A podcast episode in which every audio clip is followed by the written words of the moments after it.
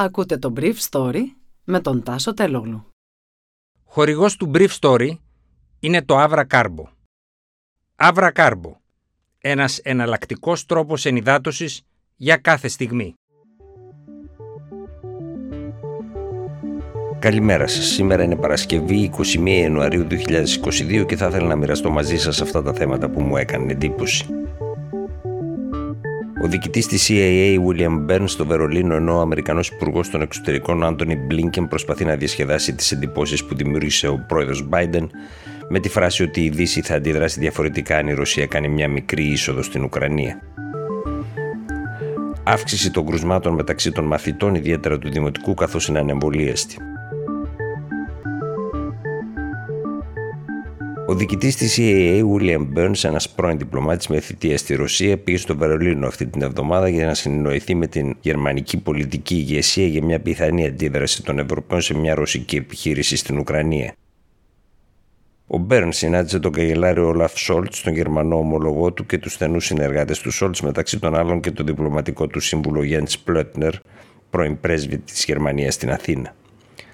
Σύμφωνα με πληροφορίες του Χόλγκερ Στάρκ, ενός έμπειρου συντάκτη για τα θέματα των μυστικών υπηρεσιών στην Διτσάιτ, ο Μπέρν παρουσίασε ένα σενάριο σύμφωνα με το οποίο οι Ρώσοι θα κάνουν επιχείρηση false flag, θα παρουσιαστούν δηλαδή σαν Ουκρανοί, κτύποντας ρωσικούς στόχους στον Ντομπάσι το Λουχάνσκ για να προκαλέσουν μια ρωσική στρατιωτική επέμβαση.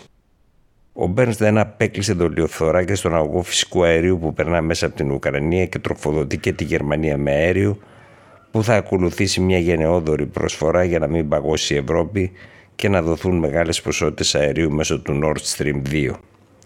Αυτό δεν μπορείτε να το δεχτείτε, είπε ο Αμερικάνος στους Γερμανούς συνομιλητές του.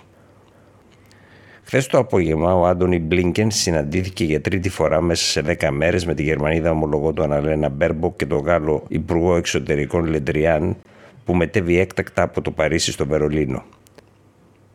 Ο Μπλίνκεν, που συναντιέται σήμερα με τον Ρώσο ομόλογό του Σεργκέι Λαυρόφ σε μια τελευταία απόπειρα να αποτραπεί ο πόλεμος, επιχείρησε να διασκεδάσει το φάλτσο του Πρόεδρου Biden, που διαχώρισε μιας μεγάλης έκτασης ρώσικης στρατιωτική επιχείρησης στην Ουκρανία από μια μικρή εισδοχή στο ουκρανικό έδαφος από τις ρωσικές δυνάμεις.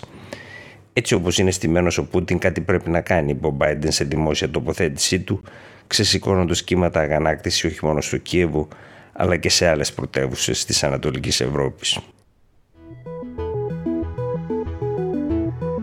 Σύμφωνα με την ημερήσια έκθεση του ΕΟΔΗ, χθες ο αριθμός των ασθενών που νοσηλεύονται διασωληνωμένοι έφτασε τους 688. 58,4% ήταν άντρες. Η διάμεση ηλικία τους είναι τα 66 χρόνια. Το 80,8% είχε υποκείμενο νόσημα ή και ηλικία πάνω από 70 ετών. Μεταξύ των ασθενών που νοσηλεύονται διασωληνωμένοι σύμφωνα με την έκθεση του ΕΟΔΗ, 558, δηλαδή το 81,1% είναι ανεμβολίαστοι ή εμβολιασμένοι με μία δόση και 130 πλήρως εμβολιασμένοι. Από την αρχή της πανδημίας έχουν βγει από τις ΜΕΘ περίπου 4.000 ασθενείς. Οι εισαγωγέ νέων ασθενών COVID στα νοσοκομεία της επικράτειας έφτασαν χθες στους 506. Τα κρούσματα στα σχολεία, ιδιαίτερα στην Κρήτη, έκαναν ένα άλμα – φτάνοντα στα 1750, ενώ πολλοί γονείς δεν στέλνουν τα παιδιά τους για λόγους προληπτικούς στο σχολείο. Ενώ ισχύει η μέθοδος test and stay, δηλαδή κάνω το τεστ και αν βγω αρνητικός μένω, πολλοί γονείς που ασθενούν προτιμάνε να κρατάνε τα παιδιά τους σε καραντίνα και να τα στέλνουν πάλι πίσω στο σχολείο την έκτη μέρα με αρνητικό self-test. Πάντως η έλλειψη εμβολιασμού στις μικρότερες ηλικίες έχει την αντανάκλασή της, καθώς η αύξηση των κρουσμάτων παρατηρείται κυρίως στα δημοτικά. Ήταν το Brief Story για σήμερα Παρασκευή 21 Ιανουαρίου 2022.